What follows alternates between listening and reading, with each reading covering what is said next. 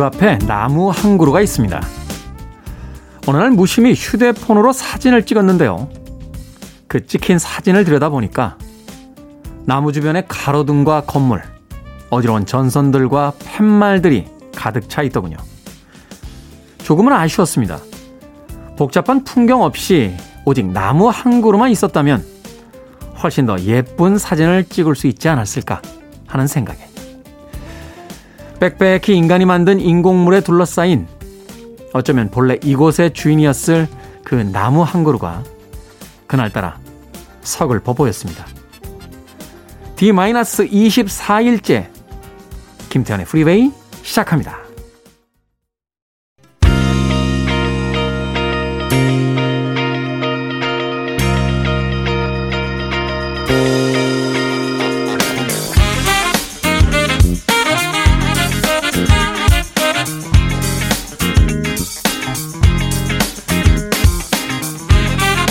빌보드 Kid의 아침 선택 김태훈의 Freeway 저는 클 태 자 쓰는 테디 김태훈입니다. 오늘 첫 곡으로 들려드린 곡, 어, 뭐 너무나 유명한 곡이죠. 로스 로보스의 La Bamba 들으셨습니다. 1987년도 핫백 차트 11위에 올라있던 곡이었습니다. 자, 8월 7일 토요일 1부는요, 음악만 있는 토요일로 꾸며드립니다. 1980년대를 중심으로 해서 핫백 차트 상위권에 랭크됐던 음악들 중심으로 오늘 1부 꽉 채워드리겠습니다. 좋은 음악들 두 곡, 세 곡 이어서 들려드릴 테니까 편안하게 음악 즐겨주시길 바라겠습니다. 그리고 2부 북구북구에서는요. 북칼럼니스트 박사씨, 북튜버 이시안 씨와 함께 한 권의 책 오늘 토요일 아침에 읽어봅니다. 과연 오늘은 또 어떤 책이 될지 잠시 후 만나보도록 하겠습니다. 자, 청취자분들의 참여 기다립니다. 문자번호 샵 1061, 짧은 문자는 50원, 긴 문자는 100원, 콩으로는 무료입니다. 여러분은 지금 KBS 2라디오 김태훈의 Freeway 함께하고 계십니다.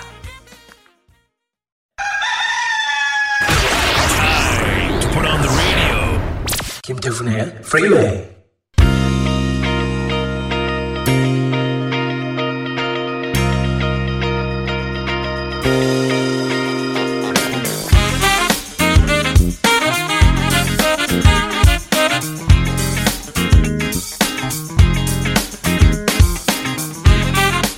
음악만 있는 토요일 세 곡의 노래 이어서 듣고 왔습니다. 1981년도 핫백 차트 19위에 올라있던 곡이었죠. 스탠리 클락과 조지 듀크가 함께했던 Sweet Baby 그리고 1987년 역시 핫백 차트 5위에 올라있던 수잔 베가의 Luka 그리고 1983년도 핫백 차트 22위에 올라있던 컬처 클럽의 I'll Tumble For Ya까지 세 곡의 음악 이어서 보내드렸습니다. 자 이선광님 매일 차 안에서 듣기만 하다가 처음으로 인사드립니다. 어제부터 4년 만에 휴가라는 이유로 쉬고 있네요. 이 시간에 테디님 Freeway 듣고 있으니 세상이 좋습니다. 시간아 멈추어다오. 라고 하셨습니다. 4년 만에 휴가요? 왜 휴가를 못 가죠? 자영업자신가요?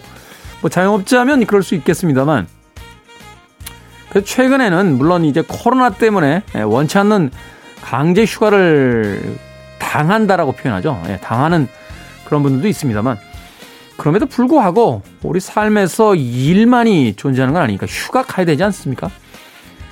제가 가장 황당했던 게 그 외국 회사 마케터 할 때인데요. 12월 초쯤 되면 벌써 그 year ending 그 문자가 옵니다. 어, 본사애들이 금년 한 해도 수고했어 내년에 봐 하면서 12월 한 5일부터 10일 사이에 집중적으로 와요. 니들 벌써 어디 가니? 라고 하면 어 연말 휴가 이러면서 다 사라집니다. 크리스마스 되기 전이죠. 그러니까 한 중순 정도 되면 거의 업무가 예, 본사 쪽과는 이루어지지 않는 그런 시기가 있습니다. 특히 여름 때도 그렇고요. 어. 그때는 참 그게 낯설었어요. 야, 아니 얘들은 무슨 휴가를 며칠 가는 거야? 막 이렇게 생각했는데 그렇게 가야 되지 않겠습니까? 예, 1년에 고작 뭐 3박 4일, 4박 5일 이건 아닌 것 같아요. 어. 토요일, 일요일은 원래 휴일이니까 월화수목금 한 5일 정도 껴서 한 9일 정도는 최소한 쉬어줘야 되고 그것도 여름, 겨울 한 번 정도씩 두 번 정도는 1년에 휴가가 좀 있어야 되는 게 아닌가 하는 생각이 듭니다. 안 된다고요? 네. 아니 될 수도 있죠. 어, 안 된다는 생각도 버려야 됩니다. 옛날엔 토요일 날 그 반 공휴일이라고 그랬어요.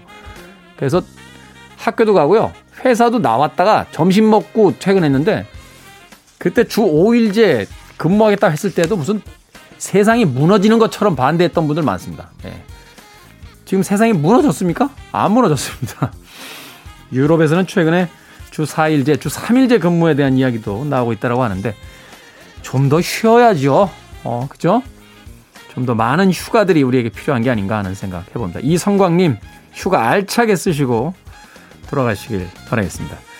정희대님, 저 정말 궁금해서 그러는데요. 테디의 외모 자부심은 어디서 나오는 걸까요? 아니, 그냥 간단하게, 단순하게 생각하시면 됩니다. 저의 외모 자부심은 외모에서 나오죠. 어, 잘생겼으니까요. 그렇지 않습니까? 어. 지적인 자부심은 어디서 나오겠습니까? 지식에서 나오지 않겠습니까? 아, 외모의 자부심은 외모에서 나오는 겁니다. 네, 잘생겼으니까요. 네, 정희대님. 보세요. 제가 지금 웃고 있습니까? 진지하게 이야기하고 있잖아요. 한마디도 웃지 않고 얘기하고 있습니다. 네, 정말로 외모에서 나온다는 걸 알 수 있는 대목이지요. 네.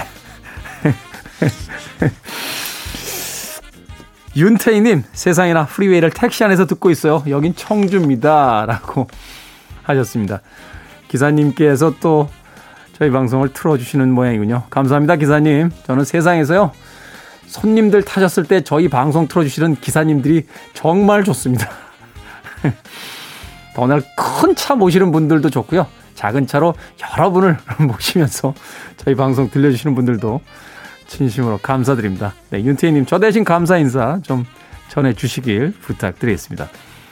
아, 8124님, 평일엔 한창 바쁜 시간이라 힘들겠지만 주말에는 꼭 들을게요. 워킹맘이라 아쉽기만 합니다. 하셨습니다.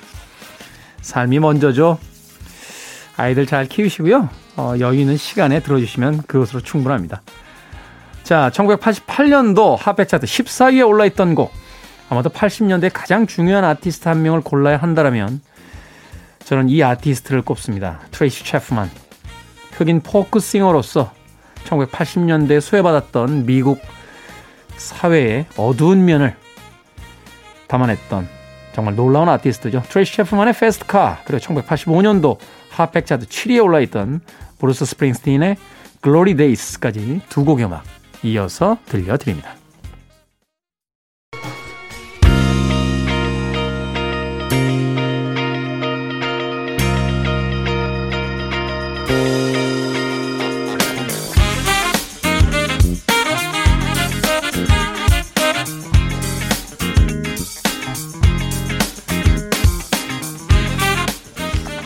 빌보드 Kid의 아침 선택 KBS 2라디오 김태훈의 Freeway 음악만 있는 토요일 1부 함께하고 계십니다.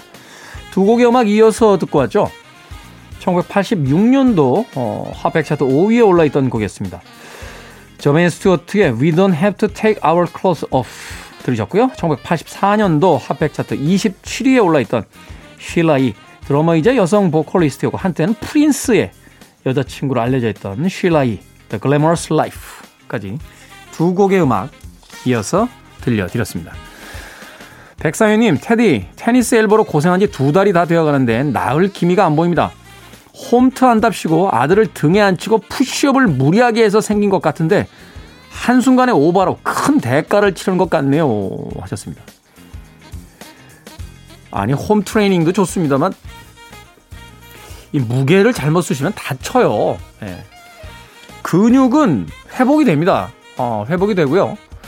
또 나이를 아무리 많이 먹어도 적정한 영양분 하고요. 휴식이 취해지면 계속해서 단련할 수 있다고 합니다. 근데 이 관절 있죠. 어, 특히 이제 연골 부위들은 한번 다치면 이게 거의 회복이 안 되는 거로 제가 알고 있어요. 저희 고등학교 때 친구들이요. 어, 20살 때 무릎 관절들이 나왔어요. 아니, 어떻게 20살 어린 나이에 무릎이 나갑니까? 라고 물어오실 수 있을 것 같은데, 아파트 단지에서 당시에 유행했던 게33 농구 있었습니다. 콘크리트에서 얼마나 뛰었는지, 예, 그때 이 아스팔트하고 콘크리트에서 수직 점프들을 하도 많이 해가지고 젊은 나이에 이 무릎 다친 친구들이 꽤 있어요. 저도 사실은 오른쪽 슬개골 쪽이 좋지 않습니다. 이 젊을 때 등산을 좀 무리하게 많이 했다가 예. 푸시업도 좋습니다만 음, 아들을 등에 안고 무리하지 마십시오. 예. 무리해서 될 게 아닙니다. 운동 처음 하시, 시작하시는 분들이 되게 아, 일주일 정도 있으면 몸이 단단해지고 한 달 정도 있으면 몸짱이 될 거라고 생각하시는데 그렇게 안 됩니다. 예. 저도 뭐 여러 가지 운동 평생 하고 있습니다만 컨디션이 안 좋으면 쫙 빠졌다가요. 또 컨디션이 회복이 되면 근육이 다시 올라오고 이게 계속 반복이 돼요. 그러면서 몇 년 몇 년 가야 조금 변한 것 같은데 심지어는 그 변한 것도 제 눈에만 보여요. 남들은 오히려 몰라 봅니다. 너 이렇게 요새 말랐냐? 라고 하는데 속상하죠. 예, 운동 열심히 했는데 그런 이야기 들으면. 운동보다 더 중요한 건 다치지 않는 겁니다. 부상 조심하시길 바라겠습니다. 희한한 게 푸시업을 하다 다쳤는데 병명은 테니스 엘보예요. 이게 이제 팔꿈치 쪽을 다치면 그렇게 부른다는 건데 예. 흥미롭지 않습니까? 자, 백지수님, 반려견이랑 첫 계곡 동반 나들이 갔습니다. 그런데 모든 개가 다 본능적으로 수영을 잘하는 건 아닌가 봅니다. 저희 반려견은 물을 무서워하고 낯선 환경, 낯선 사람들 때문에 너무 신경이 예민해져서 짐 푼 지 10분 만에 집으로 갔어요. 라고 하셨습니다. 요새는 사실 이제 반려견들, 반려동물들에 대한 관심이 많다 보니까 가족의 하나처럼 생각을 합니다만 그러다 보니까 또 가족하고 똑같아지죠. 내 맘대로 안 되는 게 가족들이잖아요. 반려동물들이라고 하면 내 맘대로 되겠습니까? 물실하는 걸 이제 아셨다고 이야기를 하셨습니다. 자, 1980년 핫백 차트 7위에 올라있던 롤링스톤스의 Emotional Rescue 그리고 1982년 역시 핫백 차트 9위에 올라있던 The Motels의 Only the Lonely까지 두 곡의 음악 이어집니다. Listening to one of the best radio stations around. You're listening to 김태훈의 Freeway.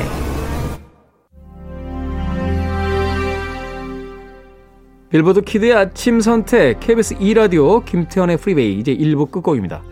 1989년도 핫백 차트 4위에 올라있던 리차드 막스의 Right Here Waiting 이 곡 들으시고 저는 잠시 후 2부에서 뵙겠습니다.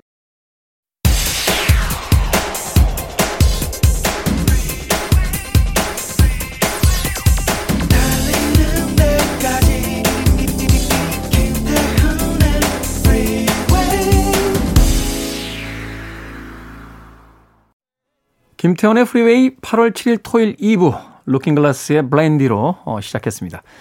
자, 2부는요. 어, 예고해드린 대로 잠시 후 북구북구 북튜버 이시안 씨, 북칼럼니스트 박사 씨와 함께 한 권의 책을 읽어보는 시간 가져봅니다. 잠시 후에 만나봅니다. I want it. I need it. I'm desperate for it. Okay, let's do it. 김태훈의 Freeway.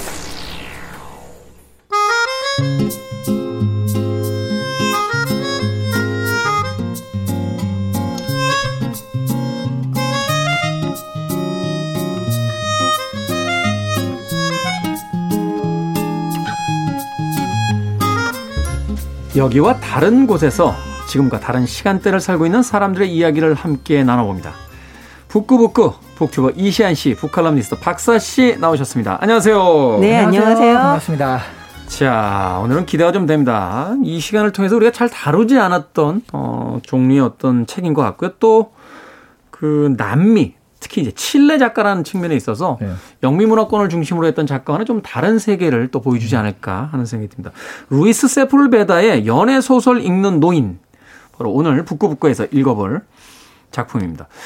책 이야기 들어가기 전에 루이스 세풀베다 어떤 작가인지 물어보기 전에 네.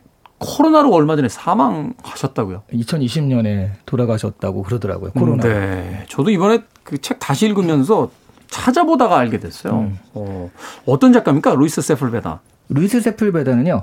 일단 말씀하신 대로 칠레 소설가입니다. 네. 1949년에 칠레에서 태어났는데 근데 학생 운동에 참여해서요. 그 반체제 운동을 한 거죠. 음. 그러다가 이제 칠레에서 도망쳐야 되는 상황이 됐고요. 그 당시에 피노체트인가요? 네, 그 가장 유명한 독재자 중에 한 명. 네.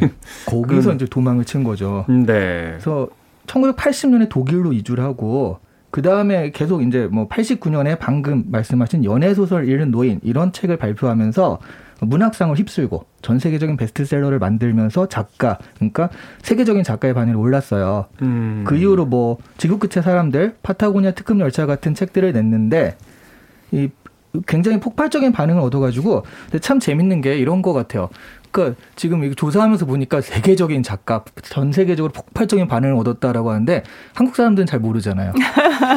그러니까 한국 사- 남, 남미 소설들에 특히 우리가 좀 약한 것 같아요. 네, 어쩔 수 그러니- 없이 영미문화권 아니면 이제 독일어권까지는 우리가 좀 친숙한 게 좀 있는데 네. 프랑스만 해도 좀 멀리 느껴지고 네. 그러니까 한국은 사실은 그 영미권 아니면 잘 모르고 그래서 좀 이런 걸 조사하면서 되게 안타깝더라고요. 이런 걸 보면. 음. 1998년에는요 전 세계 베스트셀러 집계를 이 작가가 8위를 차지했어요. 전 연애소설- 세계에서? 네, 연애소설 읽는 노인 이한 권으로요. 어마어마하네요. 네, 이 정도로 해가지고 저는 사실 제3세계 문학이라고 우리가 흔히 얘기하는 그런 것들에 관심을 좀 가져야 되지 않을까 하는 생각도 들고요. 그리고 이분이 이렇게 세계적인 작가인데도 우리가 작년에 2020년에 코로나로 돌아가신 것도 모르고 있었잖아요. 그렇죠. 한 줄 보도도 잘 안 된 거거든요. 그러면. 예. 기자들도 잘 모르는 거예요. 그래서 97년 이후엔 스페인에서 그 계속 거주하면서 가족과 함께 살다가 작년에 또 그렇게 되셔가지고요. 좀 뭐 좀 안타까운 예, 세계적인 작가를 잃은 좀 안타까운 일이, 있었던 거죠. 네, 우리가 사실 그 라틴의 어떤 문학들 이야기 할때 그뭐 가브리엘 가르시아 마르케스 같은 뭐 네. 그런 인물들에 대한 이야기도 하는데 이름만 알지 사실은 그 어떤 작품을 폭 깊게 폭넓게 뭐 또는 깊게 읽었다거나 특징들에 대해서 이렇게 잘 알지는 못하잖아요. 네. 그런 의미에서 오늘 연애 소설 읽는 노인 루이스 세풀베다의 작품 좀 기대가 됩니다. 어떤 내용의 소설인지 좀 박사 씨가 좀 줄거리를 좀 짚어주시죠. 네. 이 약간 여러 가지 이야기들이 조금 이제 겹쳐 있지만 여기서도 이제 핵심적인 이야기를 중심으로 말씀을 드릴게요. 네. 그 엘 이달리오라는 그 이름의 작은 마을이 배경입니다. 아마존에 있고요. 이 마을에 살고 있는 안토니오 호세 볼리바르 프로하뇨라는 이름의 노인이 주인공이에요. 네, 이름이 기네요. 그렇죠. 네. 이 노인은 마을 외곽의 작은 오두막에 살면서 뭐 사냥하고 낚시하고 그러면서 노후를 보내고 있습니다. 근데 유일한 취미가 연애 소설을 읽는 것이에요.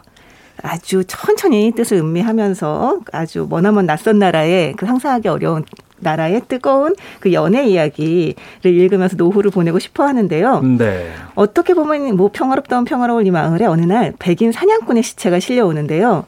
이것을 보고 사람들은 이 사냥꾼을 죽인 삼- 암살행위가 근방의 사람들을 위협하고 있다 라는 것을 알게 됩니다. 음. 이 무능력한 읍장이 이 노인을 포함한 수색 대를 짜서 암살행위를 잡으러 떠나게 되는데요. 사실 이 노인이 정말 숨은 실력자였던 거죠. 아. 네. 이 노인은 가난한 산간지대에 살다가 이 아마존 유역 개발 바람에 실려 이곳에 오게 됐는데요.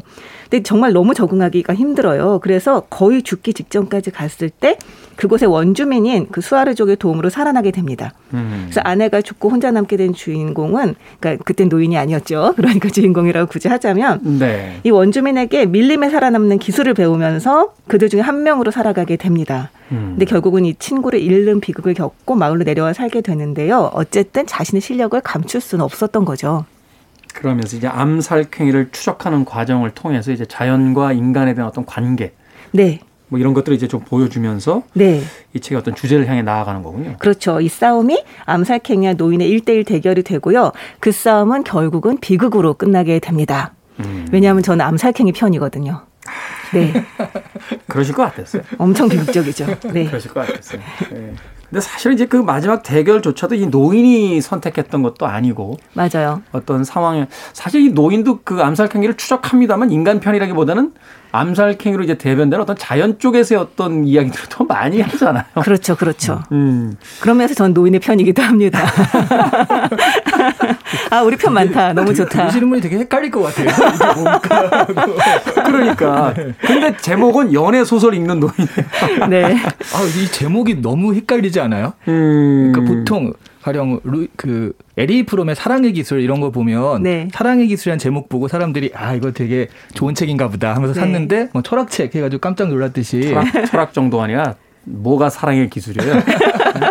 뭐 아, 이거 제목이 진짜 중요하다니까요. 그러니까 이거 연애 아, 소설. 읽는 노인에서 사람들이 좀 말랑말랑한 얘기를 기대하고 샀는데 뭐 읽다 보면 좀 이게 너무 인간의 어떤 그 존재나 뭐 네. 생태 뭐 이런 것들에 대한 얘기를 생각해야 되는 거잖아요. 네, 상당히 묵직한 주제를 담고 있는 네. 소설이죠. 그렇죠. 네. 사실 이 책을 읽어 나가다 보면 떠오르는 여러 편의 작품 혹은 영화 같은 것들이 있습니다. 네. 말하자면 이제 자연과의 어떤 그 싸움이라는 것을 봤을 때 뭐 노인과 바다나 네. 혹은 뭐 모비딕 같은 작품들도 또 생각이 나고 네, 저, 네. 저 는 완전히 이거랑 거의 똑같은 얘기가 아닐까 싶은 게 아바타 아바타. 영화 아바타. 음. 네. 저는 일본 애니메이션 모노노케 히메도 생각이 났어요. 아, 네, 음. 그렇죠. 이 자연과 싸우는 어떤 인간에 대한 이야기들, 또 자연의 분노들, 막 이런 것들도 느껴져서 네.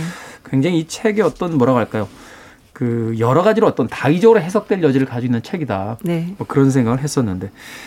자, 이 책에서 어, 가장 이제 흥미롭게 보여지게 되는 것이 결국 이제 연애 소설을 읽는다 하는 그 설정이 아니었을까 하는 생각이 들어요. 네. 이게 없었다라면 그냥 아주 그 플랫한 뭐라고 하죠? 단선적인 평범한? 평범한 네, 네. 그런 평이한 구성의 어떤 소설이었을 것 같은데 네. 연애 소설을 읽는다라는 이 설정이 하나 들어가면서 네. 이 이야기가 굉장히 이제 그 여러 가지 형태로서 좀 분석하거나 이제 쳐다볼 수 있는 지점이 생기거든요. 네, 네. 재밌어졌죠. 그, 그 이야기를 네. 좀 해주시죠. 저는 사실 연애 소설이 왜 도대체 여기 나온 것인가. 나중에 보면 싸울 때 뭐 굉장히 중요한 역할을 하는 것도 아니잖아요. 그 연애 그렇죠. 소설이. 근데 이게 왜 나올까 생각을 나름 해봤는데 두 가지 정도로 이게 연애 소설이요. 원래는 사랑 그 특- 특히 여기 노인이 사랑하는 여인이 고통을 받지만 결국 나중에 해피엔딩으로 끝나는 그런 게 좋아서 나는 연애 소설을 읽는다라고 얘기하잖아요. 네, 심지어 네. 비극적으로 끝나면 안 됩니다. 해피엔딩이어야 돼요. 네. 그래서 소설 안에도 아픔과 인내가 강할수록 좋다 뭐 이런 얘기도 나오는 걸 보면 그런 것들 그러니까 이 자연과의 어떤 공존 이런 것들이 인내하고 어떤 아픔이 있고 근데 결과적으로 마지막에는 행복한 결말이 보장된 그러니까 사람과 지구와 인간의 사랑 이 연인들의 사랑이라는 것이 지구와 인간의 사랑으로 대표되는 것은 아닐까 하는 생각을 좀 해보긴 했어요. 네. 음. 그게 근데 그런 건 이제 긍정적이지만 반대적인 면에서 보자면 결국에는 암살행의 죽음이라는 비극이 있잖아요. 네. 그렇죠. 그래서 노인과 자연의 그 공존은 일어나지 않고요. 결국 해피엔딩이라는 것은 연애 소설에서나 존재하는 게 아닌가. 음. 현실에선 존재하지 못하는 게 아닌가 하는 그렇게 좀 반대적인 생각도 같이 좀 해봤어요. 아, 네. 저는 약간 의견이 다릅니다. 늘 다르시잖아요. 아니, 달라야 돼요. 같은, 아, 같으면은 그럼요. 저희들이 이제 고민에 빠지면 한 분만 보시는 게 낫지 않겠어요? 그럼 이제 저도 약간 존재감을 빛내야 되지 않겠습니까? 네. 네. 이 책의 마지막에 보면 이런 얘기가 나와요. 이제 그, 그 굉장히 그 암살행의 죽음에 대해서 굉장히 슬퍼하면서, 음, 이 노인이 돌아가려고 이제 하면서 하는 얘기가 나옵니다. 뭐라고 얘기하냐면요. 이따금 인간들의 야만성을 잊게 해주는 세상의 아름다운 언어로 사랑을 얘기하는 연애 소설의 곁으로 가겠다. 라는 음. 부분이 나와요. 네. 그러니까 뭐냐면 이 노인 같은 경우는 밀림에서 굉장히 자기 삶에 그 아주 자유로운 정말 자유롭고 풍요로운 어떤 삶을 영위를 하다가 자기가 더 이상 거기서 살 수 없게 되었을 때 그냥 마을로 내려오게 되죠. 그렇죠. 그러니까 마을로 내려와서 정말 매일매일 그냥 먹고 살기 위해서 하는 것. 그러니까 자기가 이제 노후를 위해 축적할 것도 없고 부지런히 일할 필요도 없이 그냥 살게 되면서 자기가 굉장히 고독하다라는 것을 알게 됩니다. 어떻게 보면은 이게 자연과 인간이 이제 분리된 상태가 돼버린 거죠. 그렇죠. 이 밀림과 분리가 된 상태가 돼버린 거죠. 그러면서 인간과 함께 살게 됐는데 인간의 삶이라는 건 너무 빈약하거든요. 너무 빈약하고 심지어 이 사람에게는 이것이 야만적으로까지 보이게 됩니다. 음. 왜냐하면 정말 이 자연의 조화를 깨뜨리고 있는 것이 바로 인간의 존재잖아요. 하지만 인간과 같이 살아야 되죠. 그렇죠. 그래서 이 노인은 정말 인간들의 야만성을 잊게 해주는 정말 인간이 아름다울 수도 있다. 어, 아름다운 순간도 있다, 인간도. 라고 하는 이 소설을 보면서 어떻게 보면 자기 위로를 받았던 게 아닐까. 이 고독도 이제 해소를 하면서 예, 저는 그렇게 좀 이해를 했어요. 사실 이 그 연애 소설을 읽는다 하는 행위가 이 노인을 이제 그 같은 인간의 부류에서 좀 다른 존재로서 이제 분리시키잖아요. 네.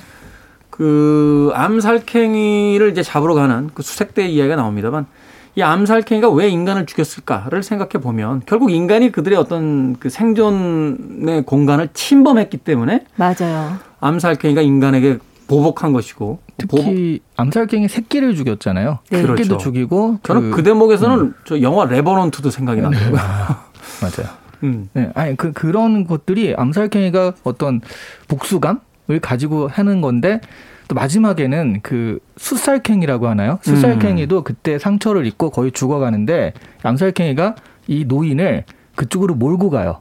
그리고 이제 거의 헐떡이고 죽어가는 그 수살캥이를 죽여달라고 이렇게 부탁을 하는 거죠. 그렇죠. 네. 고통을 네. 없애달라. 그런 네. 것들이 또 자연과의 교감도 같이 나오면서 그러니까 뭔가 말씀하신 대로 연애 소설 읽는다는 것이 여기서는 좀 이 사람을 특별하게 만드는 건데 이런 그런 것들의 장치가 이 사람은 좀 다른 사람이다라는 음. 것들을 여러 가지로 좀 보여주는 것 같더라고요. 그 상황의 설정이 참 인상적이었던 것 같아요. 같은 수색대원들은 글을 못 읽잖아요. 그래서 이 노인이 그 연애 소설을 읽어달라 노인에게 이제 부탁을 하기도 하는데 네. 결국은 글을 못 읽는다는 것 자체가 그 인간의 어떤 그 행위 자체가 그냥 저 사- 암살행위와 같은 그냥 야만성만 가지고 있을 뿐이지 음. 인간의 어떤 문명을 가지지 못한 그런 존재로서의 묘사가 되다가 오직 그 단어의 뜻을 음미하고 그 아름다움을 이해할 수 있는 노인만이 거기서 아주 독특한 존재로서 이제 존재를 하게 되는데 그런 부분들이 참 여러 가지 어떤 어, 이 책을 읽어 나가면서 생각을 어, 불러왔던 그런 대목이 아니었나 하는 생각이 제일. 신기한 건 노인이 글을 안 배웠는데 글을 읽을 수 있다는 거죠. 네. 그것도 되게 흥미로운 게, 뭐 이 책이 뭐 마술적 리얼리즘이라고 하는 소위 그, 뭐, 나, 라틴의 어떤 네. 그 풍을 따라가고 있는 소설은 아닙니다만 그 부분만큼은 약간 라틴적이에요. 그러니까 어느 날 문득 깨닫잖아요. 어, 나는 글을 읽을 수 있었네. 어, 나는, 나는 네. 글을 읽네? 어떻게 배웠는지는 안 나옵니다. 그 대목이 참 흥미로웠던, 음, 부분이 아니었나 하는 생각이 듭니다. 연애 소설 읽는 노인, 음악 한 곡 듣고 와서 계속해서 좀 더 책에 대한 깊은 이야기들을 나눠보도록 하겠습니다. The Time의 음악 듣습니다. Jungle Love. 자, 빌보드 키드의 아침 선택, KBS 2 라디오, 김태훈의 프리웨이. 토요일 2부 코너죠. 북구북구. 오늘 이시안 씨, 박사 씨와 함께 루이스 세플베다의 소설, 연애 소설 읽는 노인 읽고 있습니다.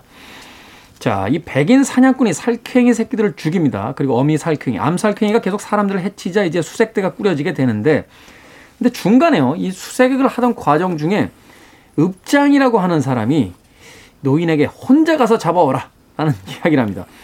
고민을 하다가 결국 이 노인이 혼자 가는 이제 제안을 받아들이게 되는데 이 대목이 어떤 이야기하고 있는 어떤 의미가 있을까요? 책 속에서. 일단 현실적인 건요. 노인이 사실 읍장과 사이가 나쁘잖아요. 네. 그래서 사- 읍장한테 좀 쫓겨날 위기에 처해 있는 그런 상황이기도 하거든요. 근데 읍장이 딜을 한 거죠. 내가 너를 그냥 그 원래 살던 대로 살게 해줄 테니 가서 잡아라. 그러니까 아주 현실적인 타협이기도 했습니다. 맞아요. 음. 게다가 읍장에 너무너무 방해가 되거든요. 음, 오히려 방해가. 네, 뭔가 하여튼 이 노인이 자기가 이제 그 밀림에서 그 암- 암살행의 움직임을 딱 이- 이제 파악을 하고 움직이려고 하면 읍장이 갑자기 나타나서 방해를 놓는 그런 음. 모습도 보여지죠. 예. 사실은 이제 그런 부분들도 있겠습니다만 저는 이 대목을 읽으면서 이런 생각을 들었어요. 결국은 이 노인이 혼자일 수밖에 없는 그 고독감. 어, 양쪽의 어떤 무리로부터 오히려 살쾡이 쪽에서 더 이해를 잘해주지.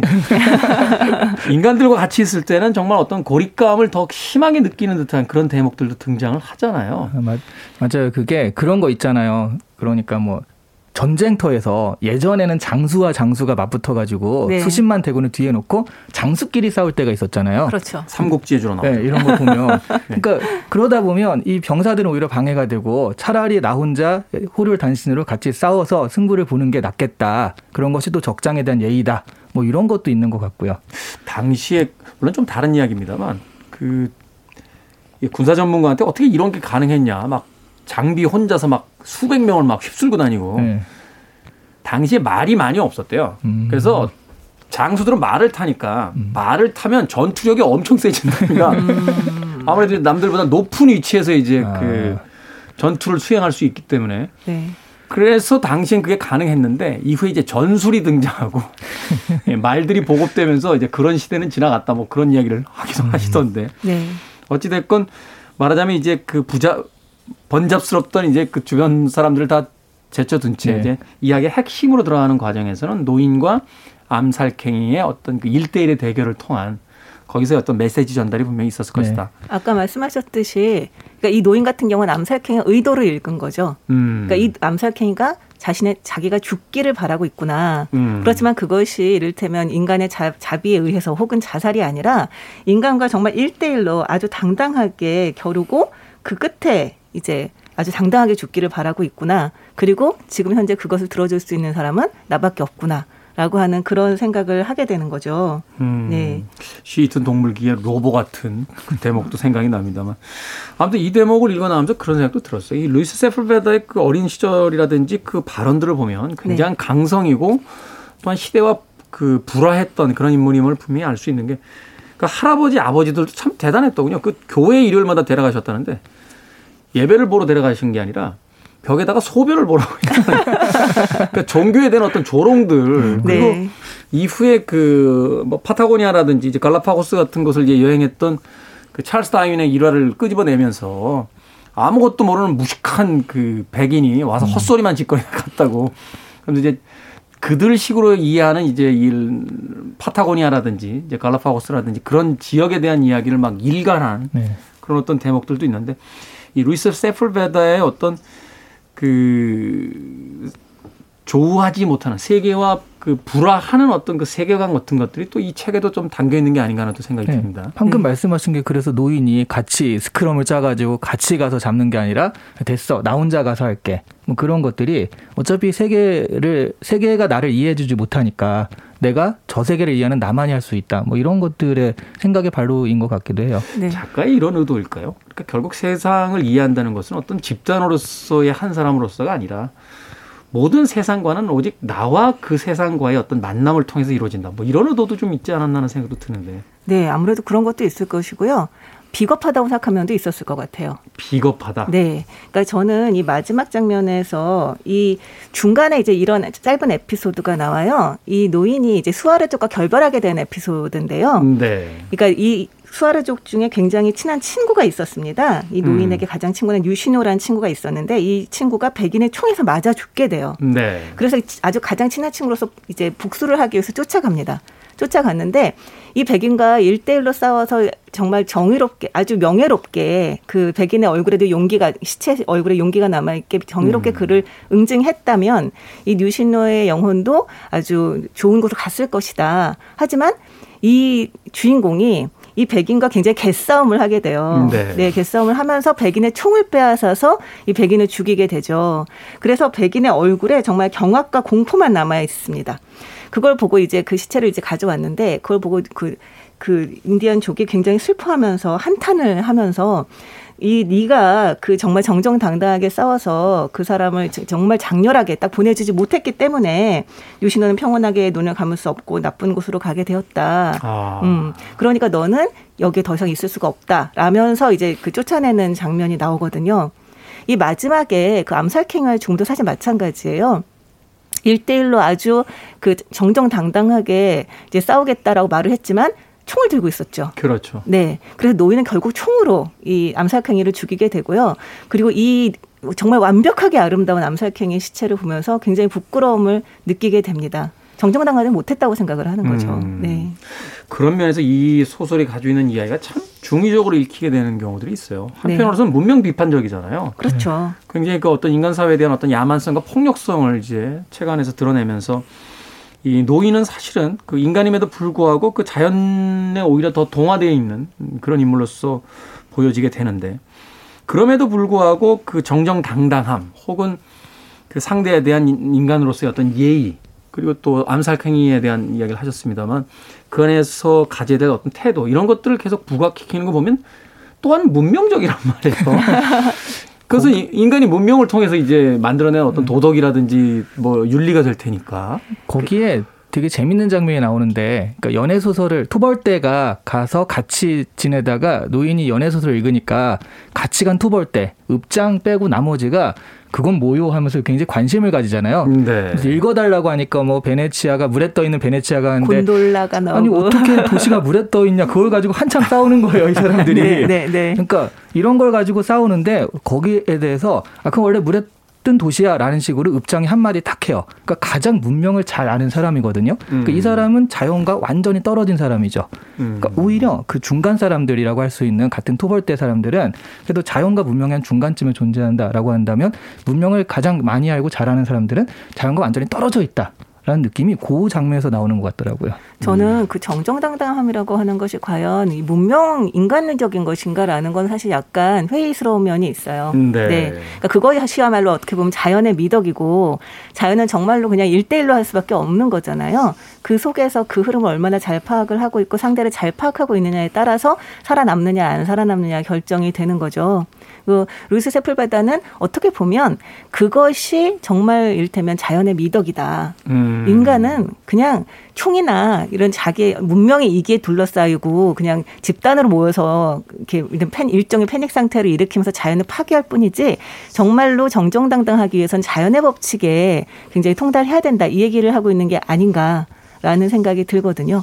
그러네요. 네. 음, 인간이 만든 총, 그 야만의 어떤 상징을 들고 그 자연 앞에 서서 그 대결하는 그 노인의 이 마지막 부분의 어떤 에피소드 자체가 네.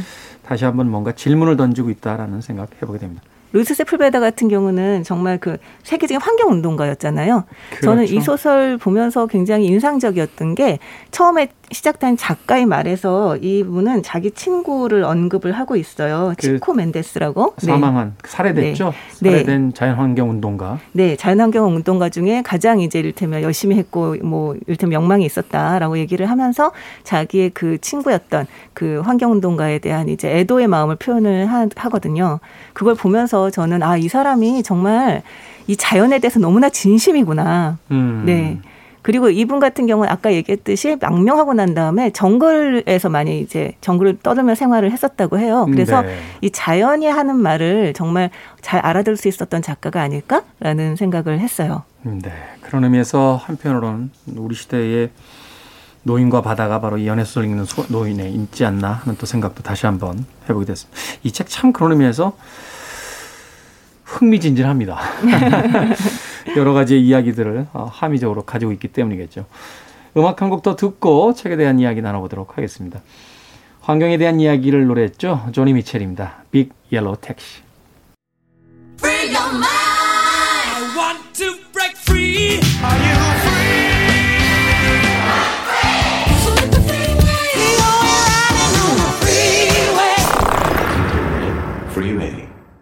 빌보드 키드의 아침 선택 김태훈의 프리웨이 오늘도 북칼럼니스트 박사 씨, 북튜버 이시안 씨와 함께 토요일 2부 코너 책을 읽어보는 북구북구 함께하고 계십니다.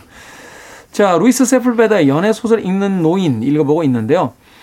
노인이 이제 자기가 죽인 암살쾡이 시체 앞에서 눈물을 흘립니다. 이 대목 참 인상적이에요. 어, 이걸 뭐 악어의 눈물이라고 부를 수는 없겠죠. 자신이 그 암살행위를 어, 결국은 아, 최후를 맞게 한 뒤에 흘리는 눈물. 이건 어떤 의미를 가지게 될까요? 이거 그래서 제가 이걸 보면서 아바타랑 되게 비슷하구나라고 느꼈는데 영화 아바타에서도 그러니까 이 원주민들이 거의 네이티브들이 동물을 사냥하고 그럴 때는 이 동물들을 잡아서 우리가 먹는데 그걸 되게 당연시하지 않고 우리를 위해서 이제 희생한다라는 식으로 경의를 표하거든요. 그렇죠. 네, 그런 모습인 것 같아요. 그래서 이 암살행위랑 같이 했는데 이런 경우에는 지금 사실 이 내가 먹기 위해서 뭐 생존을 위해서 그런 것도 아니고 이 그냥 죽여야 되는 상황에서 죽인 거잖아요. 그리고 아까 말씀하신 대로 총을 사용해 가지고 약간 비겁한 느낌도 있고 그러니까 정정당당하지 못한 그런 승리. 노인과 바다에서 그 고기를 잡아낸 그 노인의 승- 성취감과는 좀 다른 음. 그런 느낌의 승리 때문에 불명예스러운 승리 같은 느낌이 좀 들거든요. 음. 네. 그래서 그런 눈물을 좀 흘리지 않았을까. 그래서 네. 결과적으로 총도 버려버리고 그런 게 음. 아닐까 싶어 싶어요.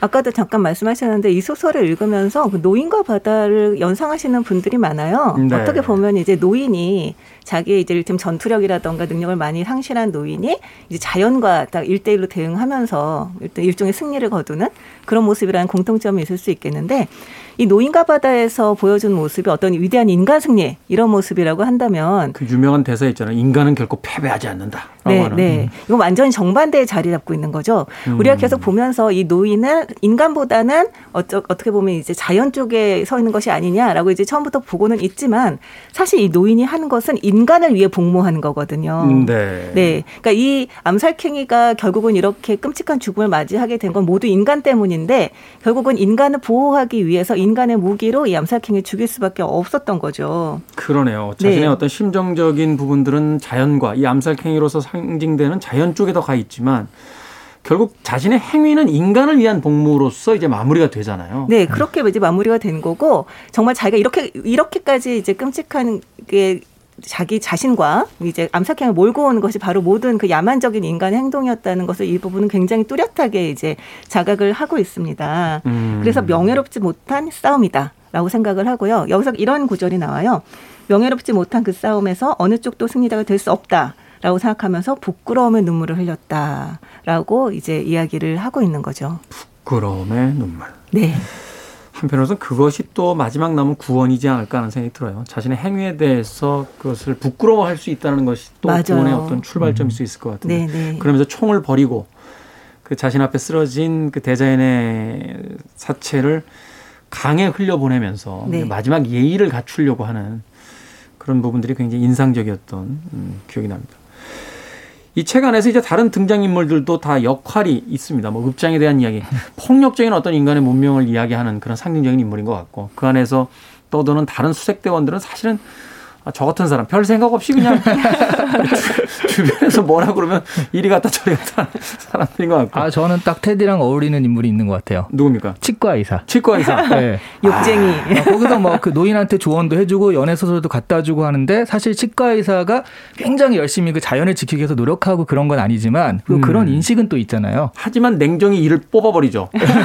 그 겨- 우리 시대 지식인의 모습이 아닐까 하는 생각도 살짝 아, 들고. 아, 좀 비슷하네요. 거기서도 이 치과 의사가 막 이를 보면서 얘기하잖아요. 그 굉장히 아파하는 그 환자에게 네가 아픈 건 알아. 네가 아픈 건 다 이 정권 때문이야라고 이야기를 하죠. 너무나 지식인답네요. 네. 기승, 기승전 이가 아픈 것도 다 정권 때문이다. 네, 네, 네. 저랑, 저랑 어디가 비슷한지는 잘 모르겠습니다. 하여튼 어, 오- 오해하시 아, 오해하시면 아, 예. 안 돼요. 테디는 그런 말을 한 적이 없습니다. 아, 맞아요. 테디가 그렇다는 얘기는 아니고요. 야, 아까 말씀하셨듯이 지식인의 모습이다라고 갑자기 생각이 났습니다. 네. 바로 그 환자를 치료하는 어떤 의사의 역할을 이제 등장시키면서 아마도 그 자신이 떠나온 칠레의 어떤 정치적 상황에 대한 이야기까지도 한번 해보고 싶었던 게 아닐까 하는 생각도 해보게 됩니다.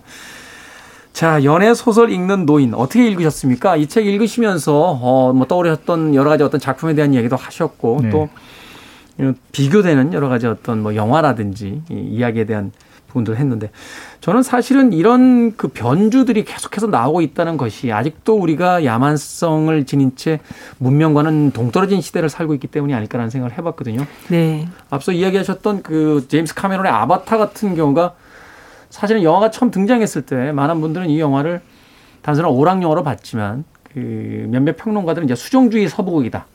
라고 해서 백인들이 아닌 소위 이제 음.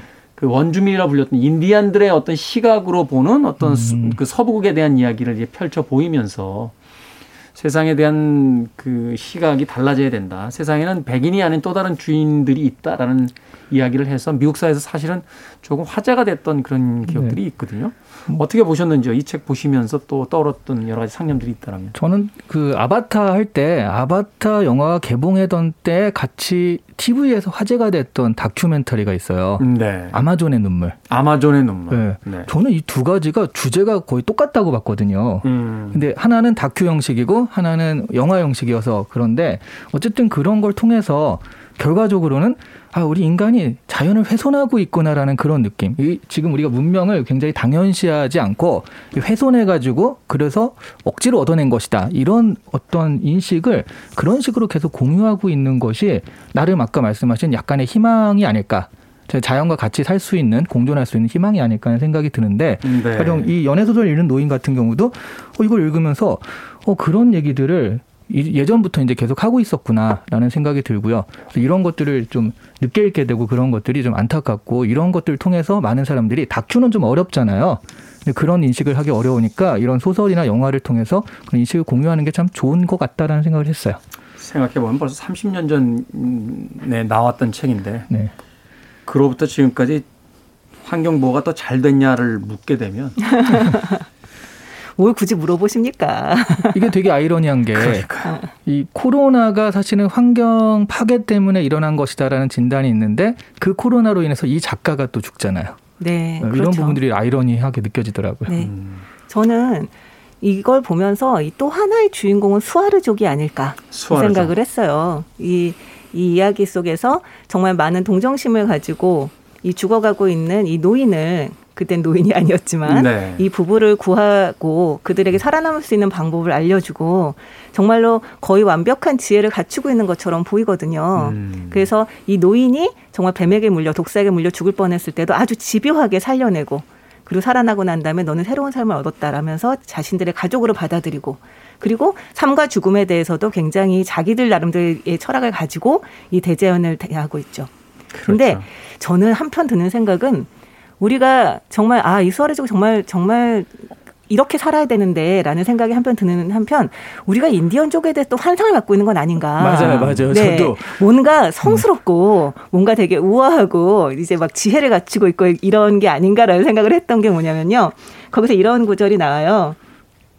이 노인이 이, 이 수아레족하고 같이 이야기를 하면서 막 이제 같이 이제 격의 없이 지낼 때 수아레족이 우리에 대해서 어떻게 생각해? 이렇게 물어봅니다. 근데 네. 거기서 뭐라고 얘기를 하냐면 꼬리 낀 원숭이들만큼이나 상냥하고 술 취한 앵무새들만큼이나 말도 많고 악마들만큼이나 소리를 내지르는 악바리들이라고 이야기를 하고 수아르족이 막 너무 좋아서 깔깔 웃으면서 아, 안 좋아하는 거 아니에요, 그거? 아니요, 굉장히 좋아하는 장면이 나오거든요. 네, 그런 거를 보면 또 그들 또한 그냥 자연의 한 부분.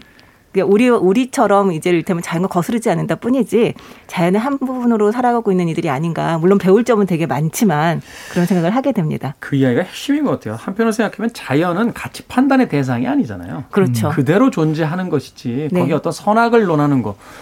뭐 뱀이 쥐를 잡아먹고 사자가 그 숫소를 사냥한다고 해서 사자를 악당이라 부르고 뱀을 그 독사 같다라고 이야기하지는 않잖아요. 그것은 자연에 그냥 있는 독사 그대로인데. 같은 건 독사 같은 거죠. 뭐 그럴 수 있겠죠. 근데 어찌됐든 네. 거기에 대한 어떤 가치 판단을 하지 않은 채 있는 그대로를 그냥 받아들이는 것. 거기에 대한 이야기를 또 멋지게 하고 있는 것이 아닐까 하는 또 생각이 드는군요. 네, 맞아요. 또 그렇게 들으니까 이게 너무 적자 생존의 법칙을 또 정당화하는 느낌도 좀 있는 것 같아요. 그러니까 뭐 자연과의 대결에서 피하면 어쩔 수 없는 건데 우리가 그런 것들을 윤리나 도덕이라는 이름으로 약자들을 좀 보호한다든가 그런 것들을 만드는 거잖아요. 그래서 문명이라고 무조건 나쁘다라고 말할 수만 또 없을 것 같아요. 그렇긴 하겠죠. 복잡한 문제입니다. 네. 자, 한 줄 추천사로 이제 마무리하도록 하겠습니다. 두 분 이 책에 대한 한 줄 추천사 남겨주신다면? 저는 어, 다큐로는 아마존의 눈물, 영화로는 아바타, 그리고 소설로는 연애 소설 읽는 노인이다 이렇게 추천하겠습니다. 네, 왠지 연애 소설 있는 노인 안 보시고 다들 아바타 보실 것 같아요. 불길- 불길한 생각이 듭니다. 박사 씨는 한 줄 추천사 어떻게 남겨주시겠습니까? 네. 우리가 살고 있는 이 사회가 세상의 전부라는 생각이 들 때 꼭 읽어볼 만한 소설입니다. 아, 그렇군요. 옛날 교황 요한 바로 2세였네요. 교회 바깥에도 진리가 있다라는 이야기를 하셨던 기억이 나는데 그렇군요. 우리가 눈에 보고 또 느끼는 세상만이 아니라 저 바깥에도 또 다른 세상이 있다는 걸 느끼고 싶을 때 읽을 만한 책이다라고 추천해 주셨습니다. 자, 북구북구 오늘은 루이스 세플베다의 연애 소설 읽는 노인 읽어봤습니다. 다음 주 예고 해드립니다. 다음 주에는 음, 아주 야합니다. 네. 마르거리트 듀라스의 연인 이라는 작품입니다. 이 자선적 자전적 소설이라고 해서 굉장히 화제가 됐었죠. 네. 그리고 야하다고 해서 영화도 굉장히 화제가 됐었고요. 아, 그렇죠. 그렇죠. 제인 네. 마치라고 하는 그 여배우가 아, 나왔던 걸로 기억이 되는데 마르거리트 듀라스는 특히나 작가들의 작가라고 불리는 작가이고 또 글을 쓰고자 하는 작가들에게는 하- 하나의 어떤 그 숭상의 대상이자 이제 선생님처럼 모시는 제가 기억이 나는 게요. 그 프랑스의 몽파르나스였나요? 그 묘지에 갔는데 어, 어떤 묘지의 화분에 수백 자루의 볼펜이 꽂혀 있는 거예요. 펜들이. 이게 뭐지라고 봤더니 마르그리트 듀라스의 묘지였는데 전 세계에서 온 작가들과 그 작가 지망생들이 자신에게 영감을 준 그 위대한 작가의 묘지에 자신의 펜을 꽂아놓고 간 예, 그런 장면이 굉장히 아. 인상적이었습니다. 이 대가 앞에서 절필하겠다 뭐 이런 뜻은 아니, 아니었을까요? 그럴 수도 있어요. 이렇게 이렇게 멋진 작품을 쓴 아, 작가 앞에서는 어떻게 내가 글을 쓸수 역시 있을까? 박사 씨는 저보다 한 수 위시네요. 저는 그거를 어떤 존경의 표시로 봤는데 나는 더 이상 글 안 씁니다 하고 자기 펜을 버리고 갔다. 거기다가 대단합니다. 비싼 펜이 있나 찾아봤는데 비싼 펜은 없더군요.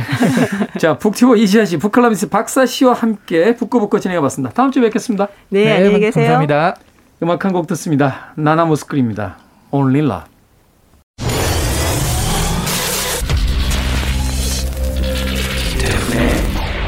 Freeway.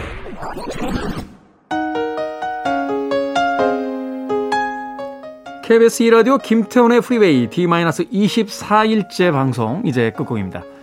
캐시 앤 조즈의 All My Life 오늘 마지막 곡으로 준비했습니다. 편안한 토요일 보내십시오. 저는 내일 아침 7시에 돌아옵니다. 고맙습니다.